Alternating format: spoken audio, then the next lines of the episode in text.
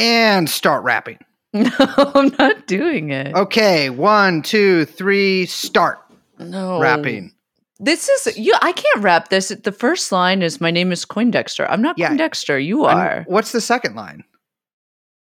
No. What's the second line? nice try. you've You already got me, started. you've already started rapping. You've done the hardest part. No, I feel like I'm not going to rap. I feel like that's don't- not right. You can just like talk it. Like Okay. uh you can like uh my name is Coindexter, and I'm in the coin space. Got kicked out of my old apartment for selling MDMA on MySpace. I'm the motherfucking pangolin of Wall Street, giving Chinese flu to these crypto dudes. Wiggy wiggy um. I can't. No, finish the line, Liz. Finish the line. I spent a really long time on this. doing Finish- so good. Finish the line. You're doing you're still I doing so good. You typed out wiggy wiggy. Remember the remember the I'm a nasty woman woman? Okay. Channel her. Wiki Wiki, I'm from Wuhan, the mother flippin' burnin' woman of Ethereum. I live in El Salvador. My race is crypto. My planet is Wall Street. My stuntin' is on UHOs. There we go. That's that's good. I think it kind of dies at the end. I think you had some really you had some really good like waves you were riding there, and then it kind of just. My Okay. race is crypto? Yeah, I don't know why you're bringing race into this. Jeffrey Epstein. Jeffrey Epstein. Jeffrey Epstein. Jeff, Jeff, Jeffrey Epstein. Come here. Come here. Jeffrey Epstein. Oh,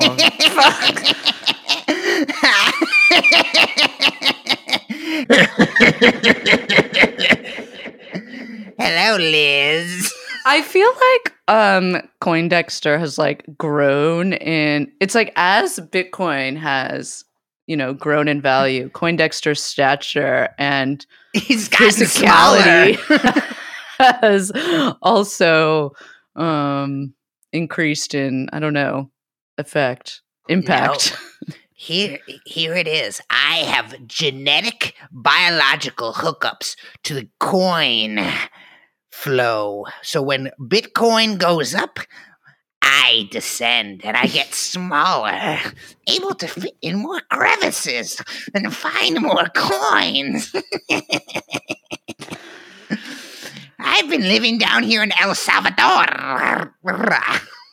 Hola. Okay, okay, okay. This is gonna get weird real quick. Hello, everyone. Let me just touch your face. I'm Liz. My name is Coindexter. Uh, and I am Brace. We are, of course, joined by my thrall, Young Chomsky, who's producing this episode and every episode. And the podcast is called TrueAnon. Hello, the everyone. Young Chomsky is also producing your upcoming rap album, right? Mm-hmm. Well, it's actually your rap album. Here's No. a lot of people don't know is that a lot of people don't. I'm going to refer to everything as the like so, the noun space from now on. So in the rap space, people people like myself are very Mm. present actually kind of behind the scenes controlling everyone's careers maybe even making some people lash out at their ex-wives. Oh we do all sorts of things we're all the puppet masters. Maybe making the ex-wife have a television show. Maybe getting the ex-wife's mother's ex-husband off of jail. Maybe we're doing all of these things. And so, yes, Liz, you will be producing, excuse me, you will be singing, rapping, if you will, on a little uh, album in the album space uh, of coin based rhyme. And this is, of course, you will be finally be entering the singing space. And um, oh my god. let's. All right. Well, here in the pod space, we're Mhm. happy to have everyone back here because, as you can probably guess, we are talking about the incredible news the couple that was arrested last week. Think, right? Last week? Yeah, about a week ago. They were arrested for allegedly laundering uh, over $5 billion worth of crypto um, from the Bitfinex hack back in 2016, the one of the biggest uh, hacks in crypto history. Now, if the name Bitfinex sounds familiar to anybody, they those people should kill themselves. But for those people who no. Okay, let me take that again. If the name Bitfinex sounds familiar to you, you should maybe exchange your life for being dead, if you know what I mean. Uh, or perhaps you're thinking back to way back in how many times can fit back into a sentence? Back to our episode about Tether, yes. Where we went into this company in well, an adjacent same company in in quite a bit of detail. Yeah, yeah, yeah. And actually, like, I went back and I was listening to that some of that episode today, Mhm. and I want to say that um, I didn't realize, but that was the first uh, introduction of uh, Coindexter. Wait, who was who who was in the NFT episode then? I don't he know. Was not, yeah, he wasn't there. No, it wasn't. Because I say, because I'm talking about a quote from Coindesk. Wait, you know Mhm. what? Let's roll tape. This is from Coindesk. Coindesk report. Coin. I almost said Coindexter, like Coindexter. Hey, this is Coindexter. That's a good character. Okay, that's fake news. He's a he's been with us since uh, uh, ancient. Yeah. In fact, many Yazidi still worship Coindexter as a Well, god. Well, it's true that I do think we talked about Leslie Wexner in at least the first episode of this. Okay, no, podcast. th- oh, listen, they're cousins. They're not the same guy. Okay, So- okay, okay. Back to the to the the duo. Ilya Mm-hmm. Lichtenstein, incredible name.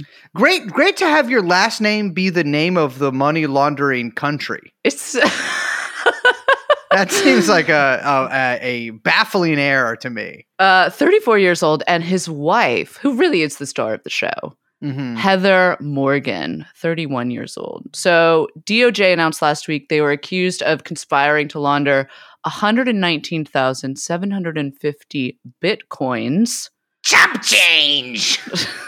stolen from the Hong Kong based Bitfinex crypto exchange back in 2016.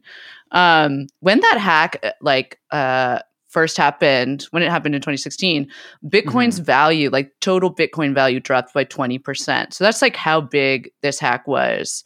Um, and in the years since, obviously, what has it been? Five, six, 2016. Okay, so it's been six years. I wasn't going to help you with that. That's That'd be crazy. condescending if I answered six the years question. since 20 since Trump was elected. I know. That's so Uh, crazy. People have it's really And done he's a lot still of people president. a lot of good. If there had been some kind of like regular, like a real pandemic back then that had Mm. annihilated most people, I think that we would be in a better like headspace Mm. now. Just in general, people would be doing better. So, in the six years that it's been since 2016, uh, Bitcoin has obviously uh, just it's gone through the roof. Mm-hmm. And when the hack originally occurred, the the total taken was worth around 71 million. Now upwards of you know five billion, six billion, just totally insane, cuckoo, nutty. So he is still in jail. Uh, he has been designated flight risk. I guess Heather's out on bond. um, Yes, yeah. which that's Heather. if you'd like to uh, maybe make a little exchange with a hold someone who's uh, been known to be holden, hit the celly. Um, but they're facing 25 years in prison and potentially billions of dollars in fines and penalties. You might be thinking, can't they pay those billions of dollars in fines and penalties with the billions of dollars they have? Incorrect. That money is possibly going to be either returned to Bitfinex or the government will be using it to buy. Um, I'm trying to think of what you buy with Bitcoin child pornography. Why would they pay themselves for that? Uh, I don't know. I often pay myself for things on using my two different Venmo accounts, so it looks like I have more friends. Perhaps the government is doing that. uh, so the D- DOJ called them highly sophisticated criminals, and I want to make clear there's a distinction here. Highly sophisticated criminal can be one of two things. It can be one, either like a suave uh, thief Uh, who goes into the gallery and steals the brooch from the countess's. The brooch? Yeah, you know, A brooch. brooch. No, she's well. It, the the the more corpulent you are, the the the longer you drag out the O's. yes, gourmand would be a brooch wearer. Exactly. So, well, his his his sister, the countess, uh, wears the brooch and he steals it. So that's one kind of one kind of thief. The other kind of highly sophisticated thief is like Uh, I have uh, a certain learning disabilities that make me good at crime. guys. oh um, my god. It well, it's, it's true. And I am saying that these people are technically neither. They're Mm. just like a mildly sophisticated They're Sigma, thieves. is yeah, what you're they're saying. Sigma thieves. they're they're neither of those. Well, yeah, maybe in more ways than one. So, okay. Let's run through a couple of the details before we get into these two characters. So, Mhm. January 31st, the federal agents decrypted a file that was stored on Ilya's cloud drive. That contained private key information for around 95,000 of the bitcoins that were stolen uh, from the hack, which was a total of 120,000 bitcoins. Okay. They Mhm. claimed that they have traced other proceeds from the hack to multiple accounts also held by Ilya and Heather. yes.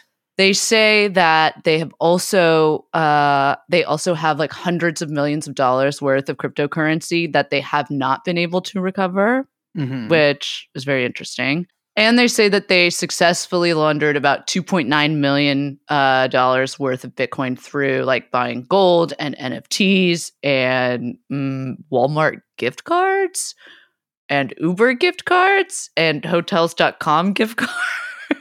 Listen, all right. uh, So, okay, you might be like that's silly, but uh, I in re- really there is a reason that um as somebody who has engaged in light financial crime before and has Mm. known people who've engaged in medium financial crime before, uh, buying gift cards is a tried and true way. Yeah, of- totally. Of of getting rid of. I mean, there's all kinds of gift cards are like your key if you want to uh, do Mm. something funky with money. Well, that's the thing that's so crazy too, is because I feel like, well, I feel like if these two are the ones that actually did the hack, which Mm-hmm. we should say they are not being charged with actually hacking uh, Bitfinex, which we can talk about. Um, but if they did do it, then they found out very quickly the problem of like stealing a really famous painting, which is that it's okay. So you've got this fucking money, you've got this thing that's worth all this this money. You got to find a way to like liquidate it into actual dollars. Very Well, that's- difficult. That's actually the thing with art theft is if if a famous painting or really any like known painting gets stolen from a museum or whatever. You know, there's been some high profile art art heist in uh, in Europe in the past 10 years. Those are usually on commission. Like people will be charged with stealing a specific um, painting or whatever for a, a let's say a very private collector. Um, this is more confusing because Bitcoin is on a public ledger. And Right. so while Bitcoin can be very good if you're a criminal, I mean there are there are positive things about it if you're into crime.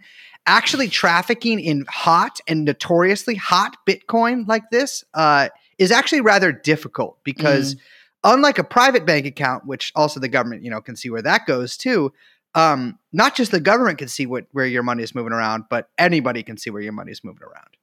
Yeah. But we're going to get to that in a little bit. I think that we got to talk about Putting these. a Bitcoin in the jar every time she says it.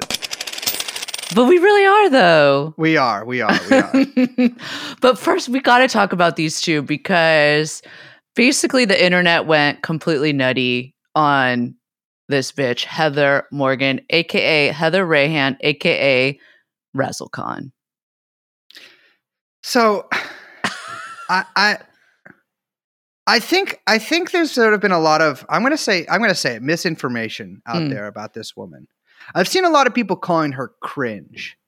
And and I want to be totally clear with with people is that that's not a word that really works for her.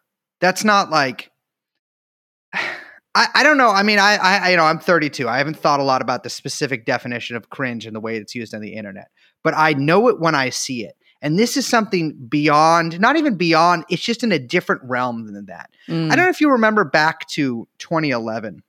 Um, I actually literally don't because I was on a lot of drugs back then and hence don't have a very good memory. I remember you in 2011, I think. I was high. But I remember in 2014, I got I was looking past all the stuff that I missed, and I realized that people who use the internet a lot, and specifically people who had business on the internet, had developed some sort of horrible pagan culture where they went out to the desert and burned effigies of human beings. They dressed in long, fuzzy socks, and sometimes they put these socks in their arms. They had strange sex with each other, and they they used rap slang in a sort of arch way, but also had the voice of a nerd. And Heather embodies that, but then takes it to a level times 1000. So she's Mm. not cringe. She's actually a woman out of time. I would have, if, if I did not know better, I would have thought this woman stepped through a door straight from 2010, 2011. Well, that makes sense because that is back in fashion now, that era. I mean, this really is the quirked up shorty that we that our culture deserves. Yeah. Yeah. She's more quirked than, She's this is more quirked than I think anyone was ready for. I mean, Yeah. people were like, you know, quirky's kind of back. That's cool. And then they saw Heather and they're like, no, no, no, close the doors. We're not ready for this. Like, we, you know, shut it down. Yeah. Well, it's like when people are like, oh, I love rap because they listen to Drake and then they hear like a real rhymesmith like Liz on the mic and they're like, whoa, this is a little too gangsta for me. Too raw. So her LinkedIn bio starts off with a quote With words and software, you can write your own destiny. And then it's signed initials HRM with nerd emoji, pen emoji, laptop emoji. Now I'm going to go ahead and assume that HRM is Heather R. Morgan, AKA her. So she's quoting herself in her LinkedIn bio. It continues. Hitler, Heather Rothschild, R. Mellon. Morgan is a serial entrepreneur, prolific writer, irreverent comedic rapper, Mhm. and investor in B2B software companies with high growth potential. Since age four, math and writing have been two of Heather's favorite things. Heather is passionate about building B2B enterprise software that improves productivity while delighting users. She is currently focused on building software that combat combats the rampant increase in fraud and cybercrime. Okay, well, there's a lot to digest there. First of all, I can't help but notice that she uses my terminology, which is B2B, brace to bitch, which is when I pay a woman money to leave me alone. Um, but it seems like she's what she's doing here is she's she's almost foreshadowing her own downfall, which is something that we see with Heather quite a lot. I mean, Liz, you spent an well, actually, let me rephrase that you're a lady, which means that it's okay for you to spend a lot of time on other ladies' Instagram pages. Yeah. So I'm not going to say you spent way too long, but you spent too long for your own good on her Instagram. Well, I also got on that thing before it got taken down. So I Mhm. don't know if her family did it or she did it when she got out of, of uh, holding or whatever, but um, or when she got out on bail. But she was, I mean, it's like real normie photos. Like this is like a Mhm. normie SF tech person. I mean, by that I mean there's nothing normal about her, but it would be like her posting photos of herself getting like mehndi tattoos on her hands and you know going visiting Thailand but in the like Hyatt um like you know huge Hyatt hotel and hiking in Bernal with her parents and like cocking her head to the side and making duck face like thinking that that she's like doing quirky pose Mhm. and it was just like you know she's kind of like crazy eyes but it was all sort of like that soft burner tech sf way who is like a yelper and has like superstar yelper badges and goes to meetups and listens to Kreayshawn and has a like like cocked like fitted cap and is like totally like totally random and loves like cards against humanity I don't know. She also wrote a bunch of freelance columns for places like Inc. and Forbes. She, which like a lot of people made a big noise about this one column she wrote, which is experts share tips to protect your business from cyber criminals. In it, she quotes this guy, Matt Perella, who at the time was the chief compliance officer of this company called BitGo. Now, remember that name because we're going to talk about them in a little bit. But what a lot of people didn't pick up is that, funny enough, prior to um, this guy working at BitGo, and again, he's she quotes him, interviews him for this piece on how to protect your business from fucking cyber hackers, aka Razzle Khan. Um, he worked at the Department of Justice for over 22 years. And not only was he at the Department of Justice, he was the head of the CHIP unit, which stands for Computer Hacking and Intellectual Property. That's what Chips was about? yeah. No, so it's like literally the woman who allegedly laundered like billions of dollars of Bitcoin from the most famous hack in cryptocurrency history. The company, she, this woman interviewed the guy who was the chief compliance officer for a company who was part of the hack, like involved, like in being hacked, basically, who also was the worked at DOJ, like prosecuting complex economic espionage, computer intrusions, criminal copyright violations, and fucking like hacking crimes. Yeah, he he prosecuted or tried to indict members of Anonymous, right? Yes. Like it's just how did this fucking happen? It's so so funny. I mean, I can't believe they got those guys in those funky little masks too.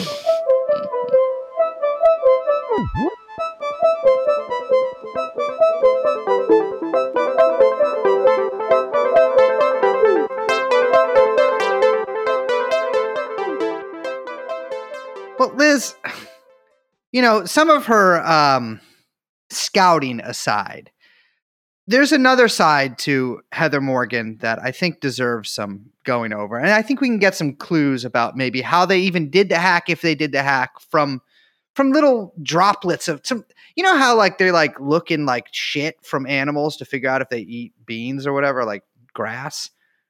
You know, Yeah, like what okay, what- mhm. yeah. We, we can look at her uh, let's say song space type output to see what kind of things she put out there. So she has an alter ego, which is the sign of somebody who is She has a couple Really? actually. yeah, that's actually that's actually a sign of a highly motivated, intelligent individual. Um, hers, her main one, let's say her main alter is Razzle Khan.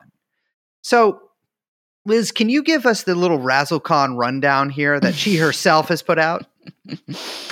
Razzle Khan is like Genghis Khan, but with more pizzazz. Now, side Ah. note, I'm always saying what Genghis Khan really lacked was pizzazz. Yeah, that was the one thing missing. She's a fearless cynic who is here to speak her mind, call out bullshit, and share her wildest synesthesia. How do you say this? Synesthesia. Synesthesia. I thought all girls just knew how to pronounce that. What is that? Okay, I'll explain it to you after you finish reading this. Okay. Razzle Khan is a mascot for misfits and underdogs everywhere, showing them it's okay to be different and be yourself, no matter how unconventional that may be. Raz is basically a mix of Hunter S. Thompson and Diane Arbus with a sprinkle of Tom Green. I would say she's more like uh, somebody that uh, Diane Arbus took a famous picture of, if you know what I mean. Those are the most geriatric millennial ass references I've heard in a long time. too. All right, Hunter S. Thompson and Diane Arbus. Oh my God, girl. So, baby doll, synesthesia. I, I assumed you would have known this, but I'm kind of glad that you do not. Um, you know how like when people are weird, they're like, "Oh, I'm different. Mm. I'm weird. Like I'm not like Yeah, yeah. They're everybody looking up. They're looking for their quirked up qualities. Yeah, yeah, like yeah. It's like it's like if if being a manic pixie dream girl Mm. or Oof, being talk about tweet coming back. too random or any of these other kind of like strange like artsy like art artsy adjacent type personalities had a disease Hmm. that disease would be synesthesia people who say they have synesthesia which by the way is made up i don't care if you can But i'm sure that it? I'm sure that some fucking dumbass out there is gonna send me a link, be like, no, it's actually real. No, it's made up by people who want to seem weird. It's no coincidence that everybody who has synesthesia, which by the way, I wish was terminal, is also st- the most crazy, weird, mixed up person in the world, too. Synesthesia is where you see music and you hear color and you taste the rainbow. It's like uh it's like it's like it's like plur meningitis. Like it's it's it's raver's syndrome Mm. essentially. Even if you're not a raver. Mm. Um Yeah, Wait. this is like Tumblr Munchausen's. yes, absolutely. Anyways, if I could taste her music, Mm. Liz? What would it taste like? Hmm. Uh ooh, I've only I I you know I've only eaten ravioli for like the past 12 years, right? Like, I don't know. So I guess it would taste like bad ravioli. Oh my god. Um she makes music for the entrepreneurs and hackers, all the misfits and smart slackers. Yes. She's And- posted like hundreds of videos to YouTube, TikTok, Twitter, Instagram. She's basically posting them everywhere. Razzle Khan, man, Prolific.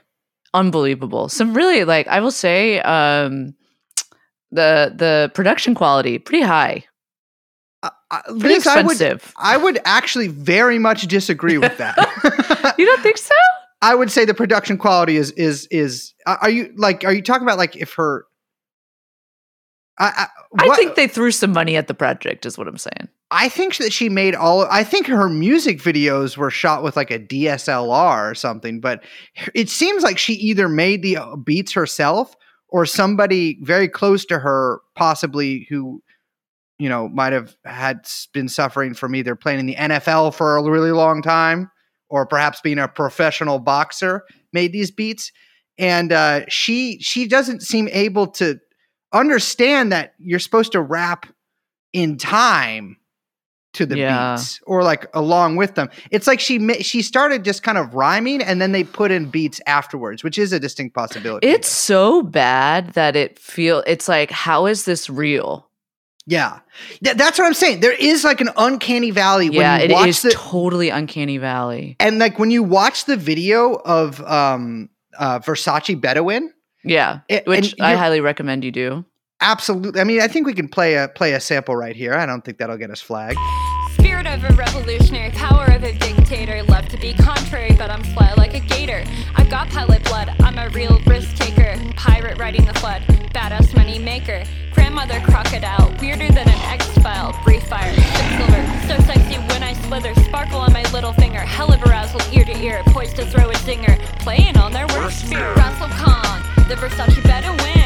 Come real far, but don't know where I'm heading. It's it's it's because it's this is what I'm saying. It's not cringe. It's something else. Mm. It's it's it, there's an ineffable quality to it that like I don't think that.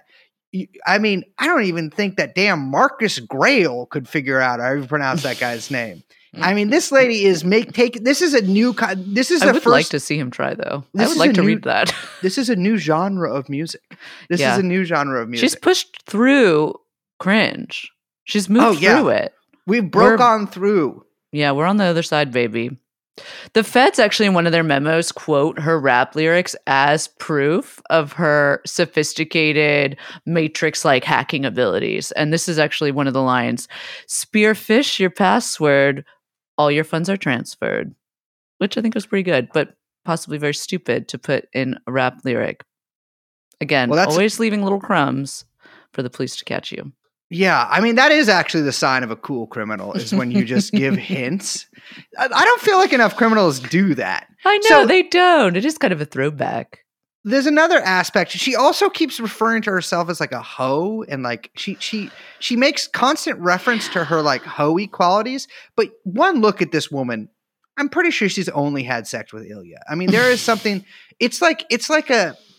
You almost want to be like, oh, you're like a, a kid or something. Like there's like a childlike quality to her. is. that is not like it- that's what I'm saying. Like it's it's not cringe. It's like a baby.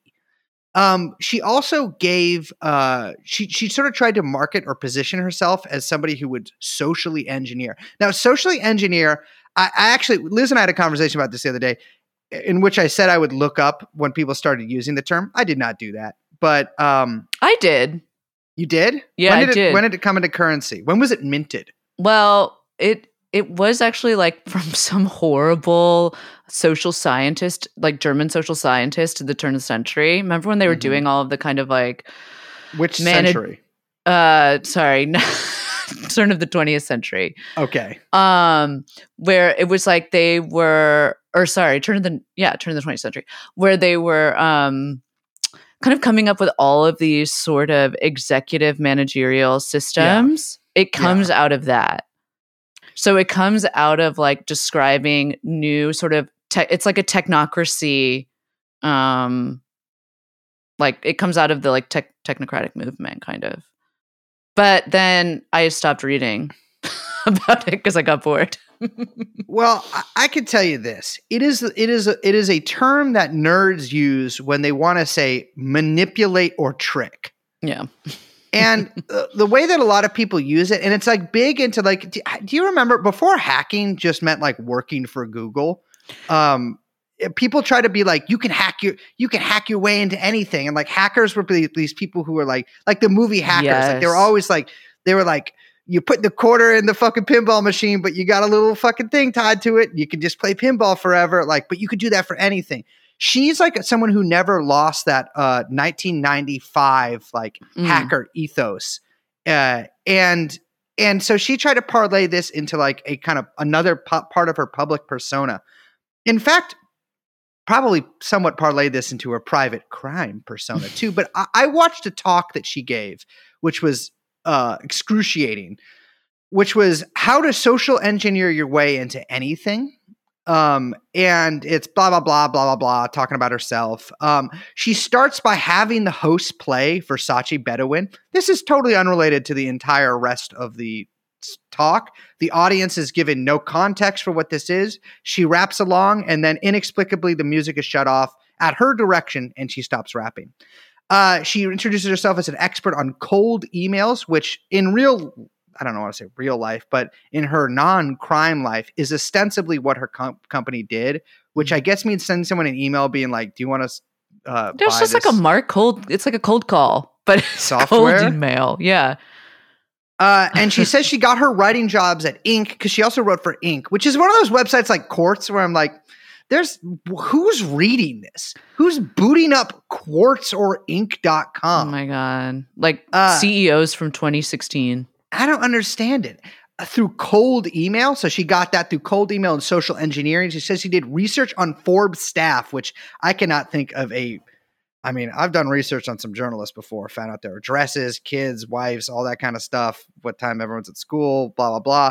But she apparently did this to parlay herself into writing like, um, you know, like uh, they're like blogger columns. So like she doesn't Yeah. actually write for Forbes, but like if you annoy them enough, you can write like a listicle for them. Yeah, yeah, yeah. She's a freelancer. Exact. But like even sub freelancer, like I doubt she was actually paid for any of these. Mm. Um, she says she's a former economist focused on game theory. And what does that mean? Dot, dot, dot. And those ellipses are there because I put them there. A lot of black markets. And that is something that comes up with Heather over and over. She makes a lot of hay in that she was in uh, post revolutionary Egypt during the Arab Spring and was, fo- and also at other places in North Africa and focused on black markets and anti corruption. Now, I'll be real with you. I know a lot of our like more like slow listeners will be like, she worked for the CIA. No, I'm sorry. This is somebody who is uh, this. I, I my spidey sense is going off in the opposite direction. This she didn't even do what she like. She didn't do that, not even for herself, let alone for the CIA. She also wasn't an economist. She got her master's in, I believe, in economics in at the University of Cairo, and that she was there studying during the Arab Spring. She's not a fucking economist. though. yes. Actually, you can just I actually, you know what? Yeah, she I'm an economist. What is the actual it's like being a doctor, you have to have like a like thing from the hospital that says you're a doctor. no, but I just think like you're not. But I I am though. like that's crazy that you say that because actually uh, the markets on you're being right have taken a sudden downturn so she says that she likes to social engineer a lot in some of the places that she's infiltrated a palace in cairo which it appears she just hopped the fence to the maury show uh, she's wearing a wig in that and says that she went as her alter ego charlene it appears that she might have just gotten tickets to the maury show which are free uh, and a Chinese wedding, meaning that she was probably staying at a hotel and walked into the event space where they have weddings. she was a And- wedding crasher. Exactly. And so I don't know why you would want to social. this. This is the tech tech rationalist like so annoying. It's like social engineering, but it's like no, you're just like going to you're just crashing a wedding. You're not like they they come up with these like insane terms that they have to use that then they use to market like all these steps to do all these things. Like I'm thinking through all these mechanical steps. One, two, three. This is how you get into hacking life. Blah blah blah. But it's like you're just doing normal. This is just you're a shitty con man. That's it. Yeah, and, well, she says another thing she she used it's like a big part of this was researching and gathering intelligence. And one of the examples that she gives is to scan someone's social media profile, which again, I mean, this is I don't know why you would need to give a talk on this, but I do think that this is a bit of foreshadowing for how if they did, they might have actually got their hands on the way to get this Bitcoin in the first place. We should talk about the other guy, the other guy in this uh, little crime duo, Ilya Lichtenstein. So there's a lot less information, publicly available information on him that I could find. He goes by the name Dutch. That's his Mhm. nickname, which I find very weird and very sus. Also, because if you listen back to Dutch! the, uh, the Tether episode, you will hear, you know, many times do we talk about our feelings about the Dutch. Uh huh. Oh yeah, that's yeah the perfidious Dutch. Um, he's he's not a YouTube rapper. no, he's not. He was born in Russia. He is a dual citizen with Russia, Mhm. which is, of course, the most crypto of the crypto states. He moved with his parents to a wealthy Chicago suburb when he was like six. He was apparently a mathlete, Mm. captain of the academic bull, which is something. I don't know. The founder of Cameo, Steve Galanis, was actually his high school classmate. And this is what he said to the Wall Street Journal. He would be like, if McLovin from Superbad ended up pulling off the heist. I was the captain of the stew bowl. it Uh, just yeah, makes, that is- that makes yeah, it seem- cooler than maybe I know. yeah, because. Mick Lovin, if I remember correctly, has like a full penetration, totally filmed sex scene in that movie. Oof, I don't remember that. Yeah, it's the uh, longer version that you can see on DVD. Um, and this guy seems like just an average sort of run of the mill nerd. Oh my god. he had a he he was like he's a software engineer and Yeah. he actually I, I less clear with Miss Razzle Khan here, but he actually did code. Yes. Yeah, he Uh, he had a background in coding. He went to, or he was like an alum, alumnus of the uh, allegedly prestigious Y Combinator tech incubator. Um, so that gives you a clue of the kind of kind of people he, these, That's the kind they were of running with. Let me just say, wait, hold on. Let me see if I can do this reference right. I would like to turn that tech incubator into a baby incubator in Kuwait during Saddam Hussein's invasion there, if you know what I mean. Oh my! Uh, he also ran a Ron Paul fan site and Ugh. sold nootropics online. So this guy, let's let's not let's not pretend that he doesn't have one or two things in common with his wife here. And he co-founded a data ad tech startup that got money from Mark Cuban, donkey of the day. yeah, he claims at the time to have been working on what he described as the first decentralized cloud wallet for virtual assets. It was a company called Endpass. Now, the CEO of that company, Heather Morgan. That's like the kind of thing that I'd tell someone at like if I'm too ashamed to tell someone but like I do a podcast, I'd be Mm. like, yeah, I'm actually starting like the first decentralized uh, wallet for certain assets online so that they'd stop talking to me. yeah, totally. But these two, I mean, they dated for, uh, I think their lawyer said about seven years, but they recently got married. just Mhm. last year, he actually proposed to her. I swear to God, this is true. Through a quote, weird, creative, multi channel marketing campaign that included like her hunting down posters of Heather's face as Razzle Khan that were like we pasted up all around New York City. And he he fucking bought Times Square digital billboards of Razzle Khan for That's the ins- proposal. That's insane. Most of the time, when I've tried to do something with a woman, I've had to go around to post offices and take down pictures of them. They got married in Culver City, which I put three question marks next to because it's like, why did she get married in Culver City? Mhm. Um, she got carried down the aisle in a Moroccan palanquin while the final countdown played. Long song too. The Jesus final Christ. countdown. That is is the this- most like I'm so random. Uh, like walking down the aisle song ever. I hate There it. There should be. I I think that there should be like certain laws to where like okay, if you get married, you can only come down the aisle to "Here Comes the Bride." That's it. Like it's illegal to play any other song because people pick.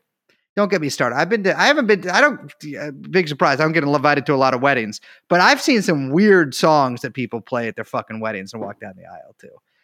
Um, he uh he liked a tweet on December 30th that says my password manager has over 200 usernames and passwords saved for different sites with quote sign in with ETH quote and quote connect wallet quote end quote.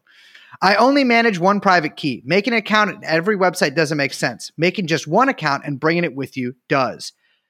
Not good advice. No, that turns out to be really poor advice. That's basically how the feds were able to get into his wallet and track all the stolen Bitcoin.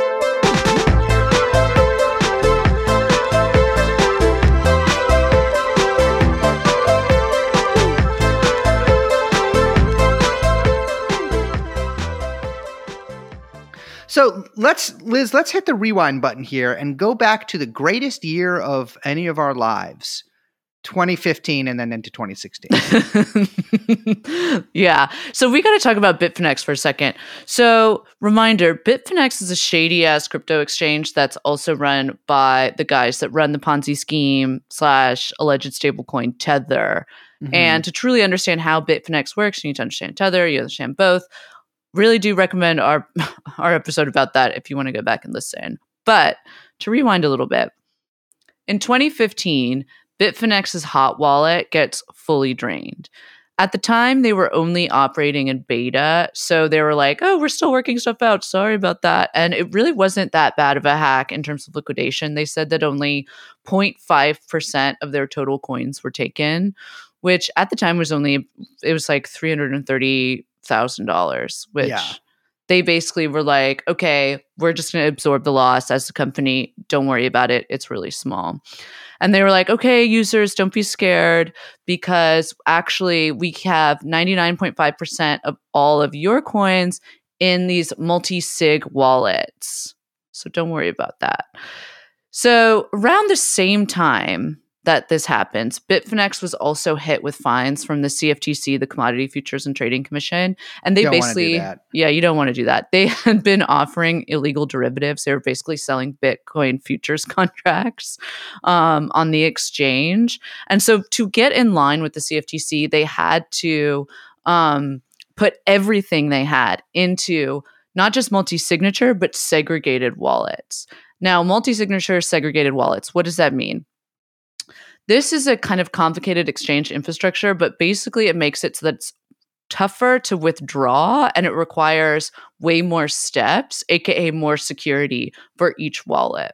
Okay. So the way the way that I understand it is like it's with multi sigs. It's like, and I, I had to watch. I have had to look at a lot of visualizations for this, but it's like if I have one key, the company has another key, and then someone else has a third key, Mhm. and we need to combine all of those keys together in order to like drain the wallet. two out of three keys. Two out of three. Yeah. So in order to like complete these multi-sig wallets, Uh huh. like this kind of to create this new infrastructure, they actually partnered with another company to do it. They used their API, and it was a company called BitGo. Do you remember them from Oh. earlier? The I guy, remember. the compliance officer that Heather interviewed for Forbes. And I want to make a little asterisk point for all the haters out there. We'll get to that later. Guess what, asshole? We just got to it. Yeah. So it that that you're right that it requires um, multi-signature approval, and the way that worked is that so every user on the exchange has their own now would have their own address on the blockchain, so they could mm-hmm. check at any moment to see the amount of bitcoins that they thought they had at any given point. They're there, like, oh, this is my unique address. on the blockchain. I can see my Bitcoins here. And in order to withdraw from those wallets, like you said, you needed multi sig approval. And so ra- you don't need all three, but you would need two out of three. And so you would need um, one of these combinations a customer plus Bitfinex, customer plus BitGo, or Bitfinex and BitGo, right? And the way that those signatures, we say signatures, but you could say API keys. It's just like a, um, you know, a program that's sent that gives approval, right? Mm-hmm. So BitGo, as an additional kind of safety slash kind of liquidity measure, has a withdrawal limit for each individual wallet. So theoretically, now, by the way, that theoretically, that limit would be controlled by a different key than the key used to give approval to withdraw from the wallet, right? So theoretically, Mhm. you would need two different keys to give approval to withdraw and to raise or lower the withdrawal limit. Gotcha. Okay. Now, in August 2016, a hacker, or perchance a pair of hackers, perhaps a pair of hackers romantically linked, were Mhm. able to gain access to a Bitfinex key and then additionally to the Bitfinex slash BitGo API key.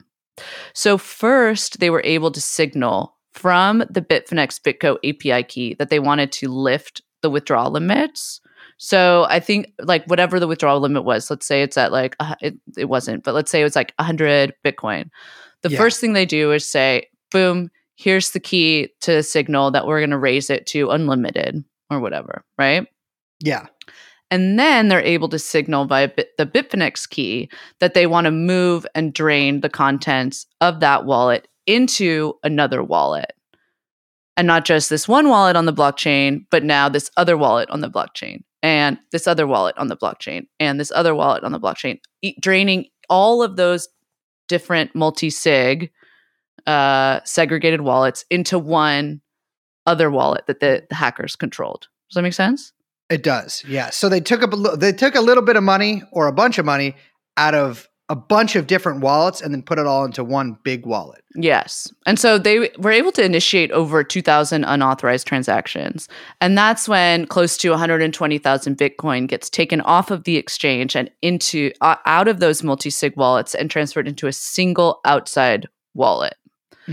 So, one thing I want to note before we move forward is when this hack happened, a lot of people, and I think we even talked about this on the Tether episode, a lot of people assumed that it maybe was coming from inside the house at Bitfinex. Yes, and, And- that that wouldn't be so unusual for them. They are a, a um, let's say less than savory bunch. Yes. And the reason they assume that is because because of the nature of the hack, right? Is because the the hackers had access to these API keys that there it was real confusion how they were able to get that unless they knew someone in the company or they themselves worked within the company to have that kind of access. Now, the same day that this hack happened with Bitfinex, there's not a lot that we know about the hack. All of the things that I, all all of the kind of steps that I just walked everyone through, like that was kind of gleaned from information that the that Phil Potter gave. I think it was Phil Potter gave, who himself was the head of Bitfinex. But um, one thing we do know is that they appointed a brand new CTO the same day of the hack, which is incredible man named Paolo Ardoino. Like if you are on crypto Twitter, you obviously know who he is. He's just a just remarkable, remarkable character. Um, but the the hiring of a brand new CTO at that moment when by the way like again bitcoin's this was such this is the biggest hack one of the biggest hacks if not the biggest hack in bitcoin history there's been larger ones but this was one of the most impactful like Yeah, Bitcoin's total price plunged 20% when this happened. I mean, it's like fucking famous. To bring in a new CTO signals that maybe, you know, someone fucked up and they needed Yes. to bring in someone new, replace someone. Someone had to be fired because someone had been compromised, perhaps from some phishing or spear Mhm. phishing attacks. We don't know. So not only did Bitcoin's price plunge 20%, But Bitfinex customers all take a what they call in the crypto space a haircut. yeah. and this often happens uh, when, in fact, I've only ever heard this like talked about or this term used in this way in like basically exchange or crypto space hacks, uh, where essentially a lot of people lose their Bitcoin, lose a little bit of Bitcoin to make up for the losses, right? So if you were like a, a Bitcoin, a Bitfinex customer, even if you didn't have Bitcoin around this time, Bitfinex took some of your coins, whether they're Bitcoin or not, out of your account and used it to quote socialize the losses. Now, what they did then, and which a lot of places do after something like this happens, is they issued a token that was worth like the dollar amount. Now, there has actually been a very confusing, I think there's been like two or three tokens issued by Bitfinex. Mm basically relating to this hack. It is probably deserving of an episode in its own right, but they've done a lot of weird shit with tokens ever since then. Um, essentially, they got a lot of people to exchange some of those tokens for equity in the company, which is a good way to um, get a lot of people very invested in your company doing well. Yeah. Um, and uh, and that was kind of that, you know, like it was taken. Bitfinex did not go under, which is insane. It got a lot of bad press, but Bitfinex has always sort of had a shady reputation. I feel like Tether has sort of outshined them in this respect now. Yeah. Um, especially I mean, after all of the fucking DOJ cases.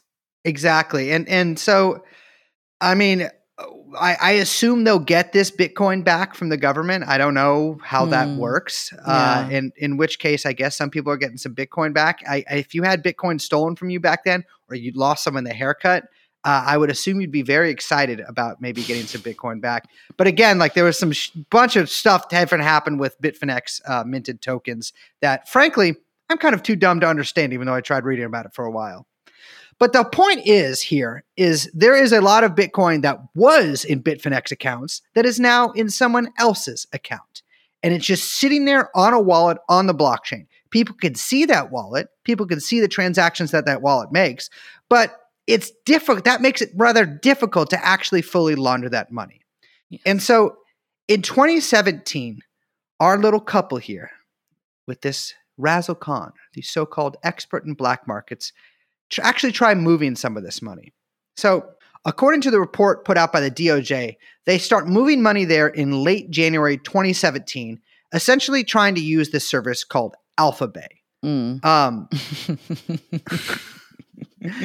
AlphaBay was a, and is now again, a darknet website where you can buy anything from groceries to uh, I'm just kidding. It's like, you know, you can buy like fentanyl and like a child bride on it. Mm-hmm. Uh, they had actually started advertising tumbler services. And no, I'm not talking about, you can fill in whatever joke there. They, uh, tumbler with an E services uh, in 2016. Um, and what Bitcoin tumblers are, it is, is essentially how it sounds. It's you mix a whole bunch of people's or a couple people or a few people's Bitcoin up in one transaction you send it out to a, another wallet. That wallet sends you back the same amount of Bitcoin. This is a kind of simplified version of it. There's other versions of it, but this is essentially what you need to know. So your Bitcoin is combined with other people's Bitcoin and is essentially a cha- exchange for the same amount of Bitcoin that's returned to you. And so the Bitcoin kind of like gets um, moved around the blockchain and you get clean Bitcoin back they did not actually launder a whole ton of the money back then. Mm. Uh, they were kind of doing it in dribs and drabs. Uh, and that comes to a crashing halt when in July 2017, um, the FBI agents crash through the gates of the Alpha Bay admins uh, complex in Thailand, a guy named Alexander Cazes, and arrest him. Uh, unfortunately, Alexander was still logged into his computer when he came outside and was arrested, and he was doing like a reboot, I guess, of the uh, the AlphaBay page, and so like nothing was encrypted, and the feds got in- access to every single thing. I didn't realize that's how they did. They got that. Yes, he just that's had his so computer. Yes, it's so good.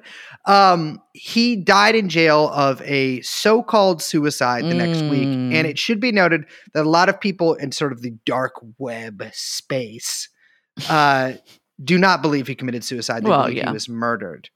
Um, they also tried to launder some of the money through Monero, which is a privacy coin that's actually much harder to trace. Uh, the FBI did, it looks like, maybe trace some of the Monero, and there are ways to to sort of approximate tracing it. They don't exactly say how they did it. Um, there are companies that say that they can do it now. They don't share how they can do it, but there are companies that Mm. say they can do it. Uh, I'm guessing that that is true. That it is possible, probably for for some of these like um, Bitcoin safety or safety, sort of like uh, snitching, let's say, uh, companies to uh, to trace Monero and other privacy coins.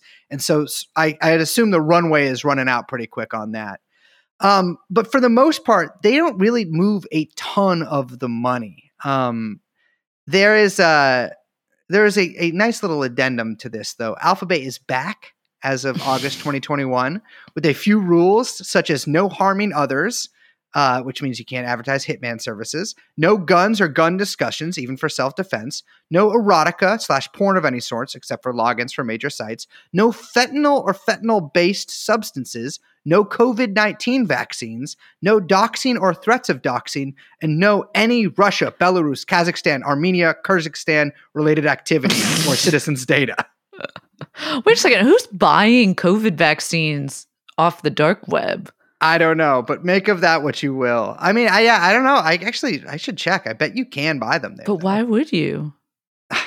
I don't know.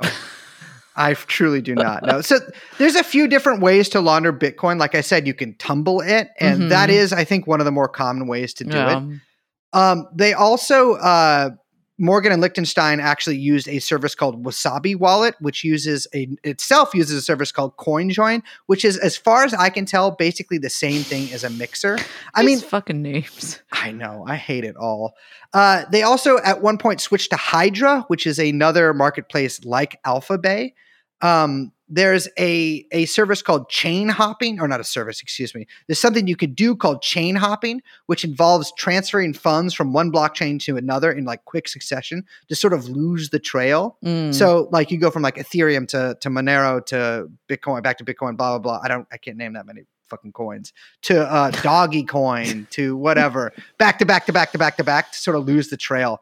But uh, it looks like one of the ways that they might have been trying to do it, considering how often they use these sort of black market websites, was a service called treasure hunting, where you will pay individuals in Bitcoin or whatever online currency, and they will literally go bury money for you and then give you GPS coordinates that you Wait. have to go tr- track down and then dig up. Wait, IRL bury the money in the land? Yes, in like sealed bags. This is really big in Russia. So like I give you like a Bitcoin and then you go bury sixty thousand dollars in rubles underneath a tree, and then you're like, Brace, meet me at this tree.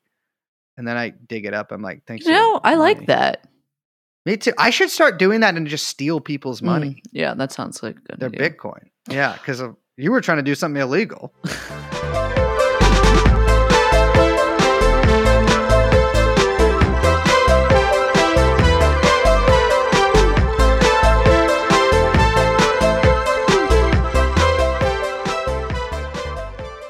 Okay, so how did the feds find these guys? So obviously, like you said, the seizure of AlphaBay had a lot to do with it. It seems like this case probably comes directly out of that.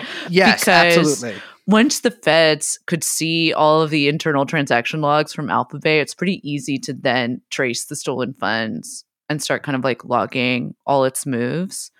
But the best that we could piece together is it goes something like this. So Mhm. The feds found some of the stolen Bitcoin that was tumbled through the AlphaBay accounts and had been deposited into newly created accounts at different exchanges. Those were registered to foreign email addresses that were basically created around the same time as the Bitfinex uh, hack. I almost said Yeah. attack. Some of those exchanges asked they asked for like identity verification and Ilya and Heather like weren't going to give their own like personal information at 1st Mhm. and so they just like wouldn't respond and when that happened those exchanges would just freeze the accounts so those two left about 300,000 in fro- like $300,000 in crypto in these like random frozen accounts Yeah. which is insane. After that, they actually when like after that started happening I, it looks like ilya and heather started to actually use their own names probably out of frustration with the frozen accounts. And so basically the feds kind of like they start the crazy sophisticated hack of their own by just looking through the public ledger of all the bitcoin transactions because that's the thing the blockchain literally logs every single transaction. It's a shit ton of data but it's all there right? Yeah. So I'm assuming that they and one of the like plucky agents who's like looking to get a promotion is like on the big case and like has a you know has these two in her sights but her boss is like no little miss you don't know what you're talking about. And she's like i'll prove to you. So at her in her studio apartment in the lower east side she has a one wall where she has like all of the photos of all the exchanges and like cartoon cutouts of different coins that she has linked Mhm. together with like red string. Ironically, you'd think this would be easier on a computer. Basically, what sh- this little plucky detective finds is a cluster of Bitcoin addresses that catches her attention Mhm. and sees that in May of 2020, a fraction of Bitcoin goes from that cluster to an exchange that sells prepaid gift cards. then there's a $500 gift card from Walmart that gets sent to a Russian registered email. However, that transaction, and this is where Ilya fucked up, that Yes, transaction is conducted on an IP address that is linked to a cloud service provider in New York City that is linked to Ilya Lichtenstein. Oops. How could my man not be using a VPN? I don't understand. So I, I, I mean, I, I don't know. I mean, I don't. I frankly don't think VPN. I think that they probably could It's, have like, done this even with a VPN. I do Yeah. think they're kind of fake. Um, I would assume, and it does because it looks like they got sloppier and sloppier as time went on. Yeah. I would assume that they were get, they were seeing the price of Bitcoin rise. I mean, I don't know what it was at in May 2020, but obviously, like towards the end, right before their arrest, they were trying to move a larger volume of it. Mhm. I would think they'd be like, "We've been sitting on this money for kind of a while. Like, let's." No one's let's- come after us yet. Exactly, exactly, and it, they got complacent. And here's the thing: those pigs never stop fucking looking. So you could never, never get complacent. Um, and and I, I mean, that's the thing is, is like the amount of opsec sort of needed. Op, that's what we in the uh, coin business refer to operational security as. Mm. Uh, would probably get very frustrating and annoying because you Yeah. kind of want to be able to like you don't okay, so you just can't use the internet at home. You yeah. know, like you got to go to like. But I- yeah, you can't. I, that's the thing. You can't. You, can't. literally You pulled can't. off the biggest hack in cryptocurrency history. Like, turns out, buddy, now you can't use the internet at home. That's like No. the trade off. What you should do is you should fly to Russia Mm. and then take a bus to like I- don't know Mongolia and use the internet there. Yeah, internet cafe, bro. Yeah, exactly. Yeah. Um, but yeah, it looks like he really just wanted that five hundred dollar Walmart gift card, probably to buy himself some damn fucking Fritos, and uh, and that really like that that fucked them up. So they in early twenty twenty one, they actually get a notice from their internet service provider that a grand jury has requested records related to them, um, and that's never a good. No. I'll be real at them. If I was them at this point, I'm out. The, you're grabbing the go bag and you're getting on the plane, Which is so weird. And it turns out that the feds actually had requested a warrant back in August of 2020. So they had really kind of narrowed in on them. And I swear to God, by the way, this is a direct quote from the US US magistrate, the judge who approved the warrant. they said cryptocurrency and software analytics tools are the wave of the future, dude. 100% electronic Yeah, I read. That. To I add to note. the like Yeah. pushing through the cringe of this entire Yeah. case, the fucking judge who issues the warrant is referencing the Big Lebowski. Remember how much cultural heft the Big Lebowski had once upon a time? Like in like, I would say like 2008. I mean, people were trying to elevate it to like Rocky Horror Picture. Yes, I think they style. succeeded. I think they did Yeah. succeed. Yeah, Yeah. I've had a White Russian, believe it or not. Um, I have. Which- it's disgusting. Why would They anyone should- drink that? they should check out this. They should call that a, a Black Hundreds because it's a, something that Jews uh, shouldn't be able to have because it makes our stomachs hurt Oh my god. because it has milk in it. Okay, so January 5th this year, 2022, before the feds decrypt Ilya's cloud account, they Mhm. raid Heather and Ilya's apartment in New York City. They had this like million dollar condo, which apparently they rented Mm, on. Wall Street. So these are uh, some quotes from the reportings. It's really fantastic. After agents secured the scene, Morgan and Lichtenstein advised that they did not want to remain on the premises during the search. Okay. Why? Doing everything wrong, and decided to take their cat with them. You never take a cat outside, so none of this makes sense. Agents permitted Morgan to retrieve the defendant's cat, which was hiding under the bed. While Morgan had crouched next to the bed calling to the cat, she positioned herself next to the nightstand, which was still holding one of her phones. She then reached up and grabbed her cell phone from the nightstand and repeatedly hit the lock button. It appeared she was trying, she was attempting to lock the phone in a way that would make it more difficult for law enforcement to search the phone's contents. Law enforcement had to wrest the phone from her hand. I guess later, when they were actually arrested, they had a brief conversation with each other in Russian, which is interesting.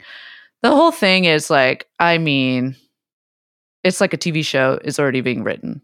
I mean, the, the, I guarantee there's going to be like some Netflix like style or Amazon Prime whatever show about this within the next year. Yes. But they they they had. I mean, speaking of cell phones, there are quite a few cell phones in these people's houses, and they also had a bag with phones in it that was labeled burner phone. I'm sorry. What? Why would you? Why, why would you say that? I It's this is you can tell. Yeah, they they also took a bunch of money from their house. Uh, They had Mhm. hollowed out books, which like hand cut pages, which like if they, I, I, it's very clear that the feds are looking through your books for stuff like this. So you're gonna have to do a little better than that. There was nothing in the hollowed out books. I guarantee that she was probably like on some like seven days up off of quirk, like cutting pages into the books, being like, We can put a USB in here with my beats in it. um, she she she needs to become she's she needs to she- her her punishment should she has to join Coindexter's harem in El Oh Salvador. my god. Um, and they had a bunch of uh Uzbeki currency. Yes. They, Which- there was like a photo where they were like a substantial amount of foreign currency, and I was looking at the currency. It was like in plastic bags, and I swear to God, it was Uzbeki, which is very weird. Now, keep in mind, this is like weeks before they actually got arrested, and I'm telling you, at this point, I'm leaving the country. I know that like if they probably if they did if they use their passport at an airport, um, you know, they probably would be arrested. And I think the feds also took a bunch of fake identity papers from their yeah, house as but well. still, they could have tried. I mean, yeah. I don't know. They should- Apparently, Heather had a medical procedure scheduled and like a set recovery time that would have like made it impossible for them to travel.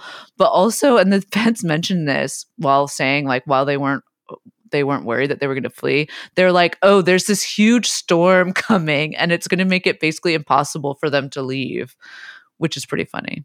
Well, my my my real main question with this is if I had participated in stealing or at least had access to this insane amount of money in Bitcoin, I am fleeing to a country which um, would not extradite. Oh, weird, because Russia ha- would would not do that, and he's a fucking No. citizen, No, and so it, it is it is sort of like and she's married to astounding to, me that like this this they they actually stay like I would have left back in 2016 back in 2017 like they traveled to Eastern Europe um you know apparently traveled to go do some shady stuff there but I would have stayed there at least until I was sure I mean I would never be sure I was in the clear but um I certainly would not just stay in my rented cuz all right yeah 1 million dollar condo but like how much does one million dollar buy you in condo on Wall Street? You know, I don't think they have. They weren't exactly living in a fucking mansion. If they were renting, they Yeah. can leave.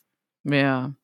So basically, in between the raid and the arrest, the feds were able to get access to the information they needed from the search in the apartment to then decrypt uh, Ilya's cloud account. And that's where they found like a huge spreadsheet with listing all of the different accounts, including a bunch of the accounts that had been frozen. Like it's, you can see the screenshot of the spreadsheet and it's like, you know, address of the account. And then it says like, you know, in green, frozen, no identification and Yeah. the amount of money that's still in the account.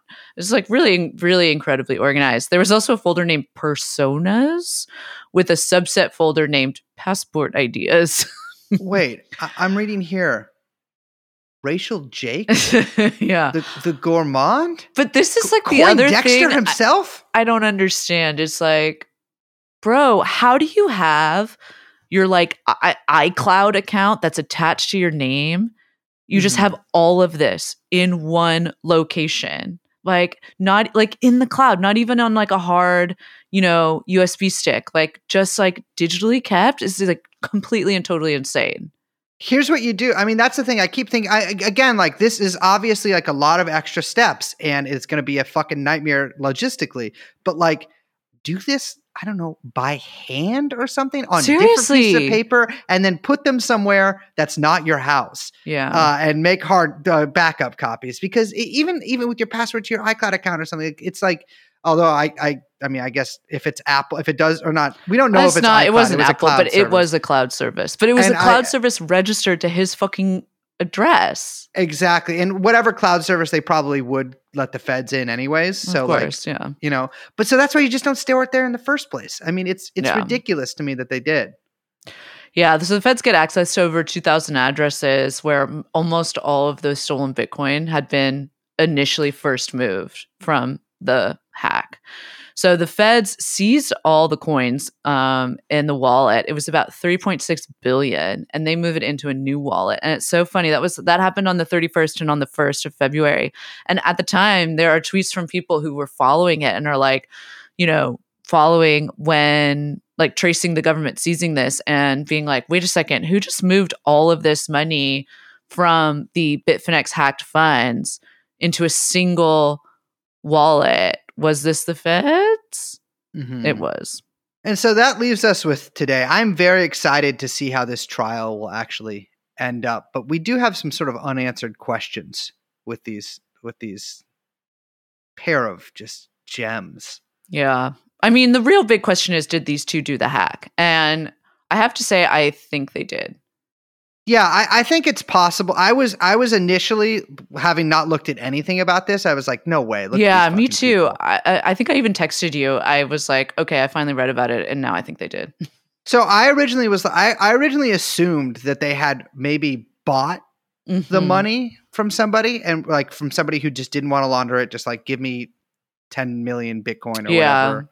10 million in Bitcoin. like they were paid to this. to like try to move it or something. or either someone either paid them to launder it, which I don't know why you would pay them and not someone a little more professional, but or they had purchased sort of the rights to launder it from somebody else.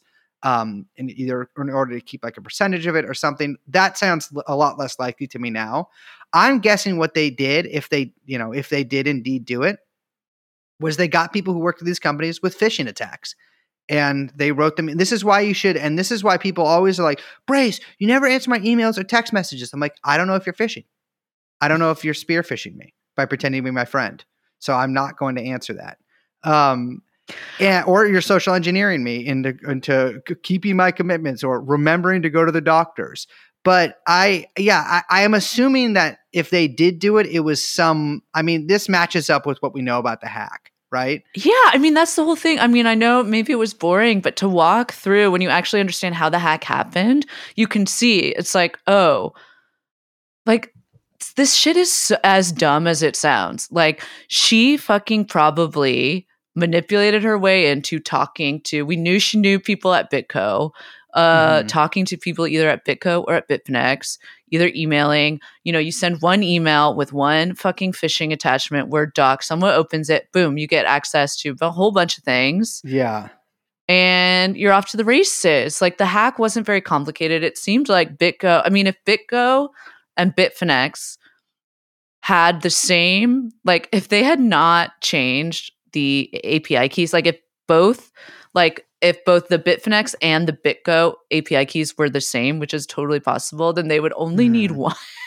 Yeah. like it could just be as simple as that which is like i think it's so funny because there is like even the sense you know when we were initially talking about it it's like you hear hacking you hear all this stuff like blah blah blah Yeah. and you think it's like in the mainframe, do, do, do, like you know, so crazy, so like it's like oh, I'm Nick Land in Beijing and Shanghai, like Yeah. blah, blah, blah, hacking the mainframe, whatever, like cybernetics, wow, future. But like, no, it's like a girl in a fitted cap that says zero fucks with like fake gold teeth, like fucking sending you an email being like, I'm your grandmother, please call me back. And like getting fucking $80 billion in Bitcoin. Like, it is this stupid. Like, all of this is this stupid.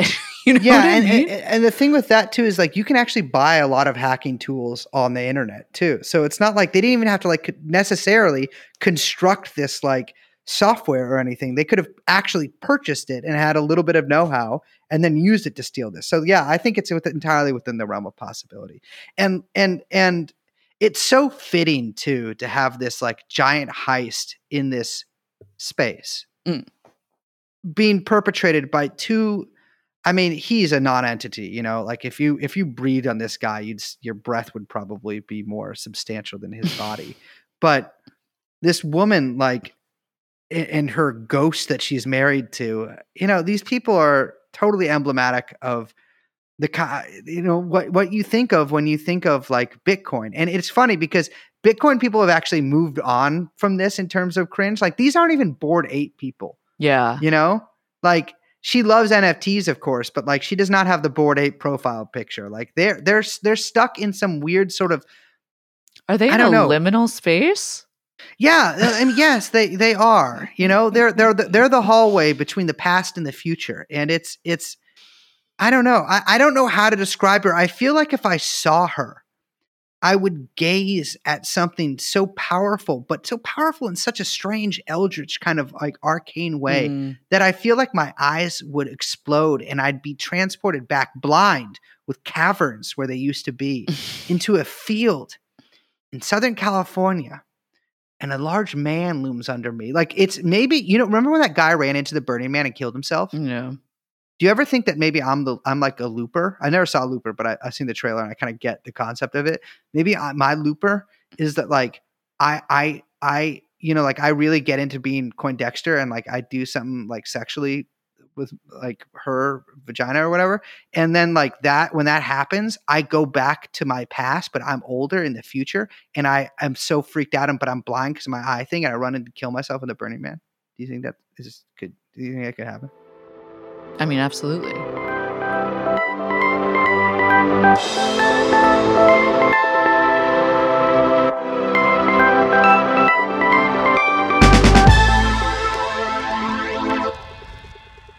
You know, it's funny. I was watching this weekend. I watched the um, Netflix Anna Delvey show. I think Mm-hmm. it. I can't remember what it's called. Making Anna Delvey, inventing Anna Delvey. I don't know, but Shonda Rhimes made it. Who's like you know the the, the queen of TV, sister of Um, Liz Rhymes. it's like I recommend it. It's very watchable. It's very watchable. It's it's Mhm. it's it's well done. Um, I don't know if it's like like I wouldn't say it's like good or anything, but it's it's you know it's, it's watchable.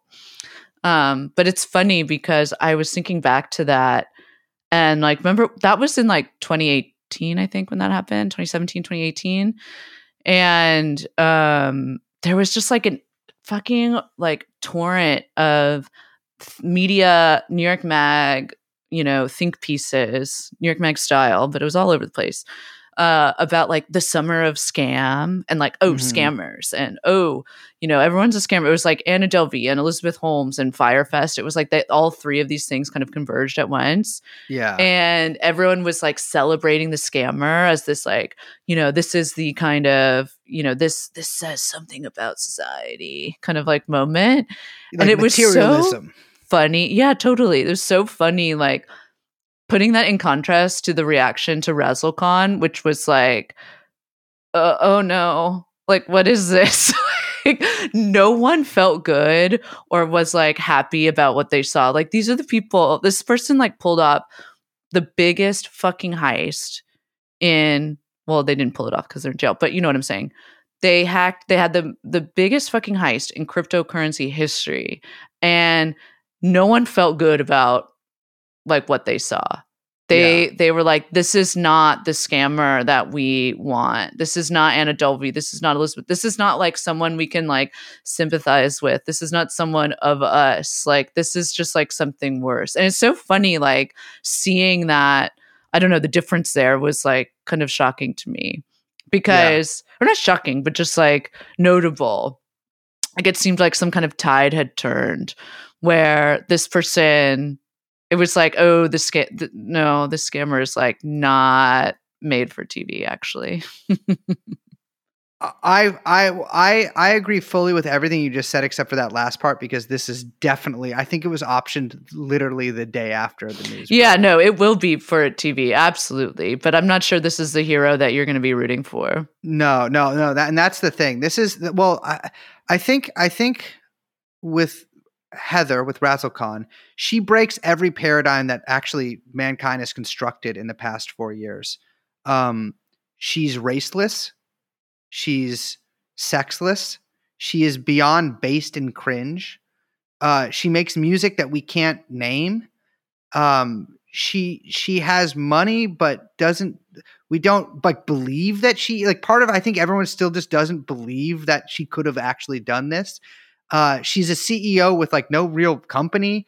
I mean, she is somebody that like it's almost like if a being from the future has tried to approximate what a like a, a human being from 2013 was like, and then came down here. And and she's gonna change. She's like um Encino Man. I never saw that either, but I'm guessing that she's like that. But you understand how it works. Yeah. Yeah, she's pure Sigma. She really is. Mm-hmm. And she will be mine. I have already logged on to my onion dot onion website and put in a bid for her. Soon she will be on a C-17 down to El Salvador, where she will join me in all of my coins. Ding ding ding ding ding. Is that the dinner bell? No. That is simply my butler ringing two coins together to hearken the Ethereum to my door. And with that being said, I hate that Coindexter rolls the R's in El Salvador. Corndexter's got like a little bit of Latin flavor to him. oh also, my god. I didn't know where I, really where I was going with that. The butler's dinging two coins together to beckon the. What does that mean? No one knows. This is I, I that's the Coindexter space, and I'm unfortunately not a part of it. No. Well, my name is Brace. I'm Liz. We are, of course, as always, joined by producer Young Chomsky. This has been True Anon, and we'll see you next time. Bye bye. Jeffrey Epstein. Jeffrey Epstein. Jeffrey Epstein. Jeff, Jeff, Jeffrey Epstein.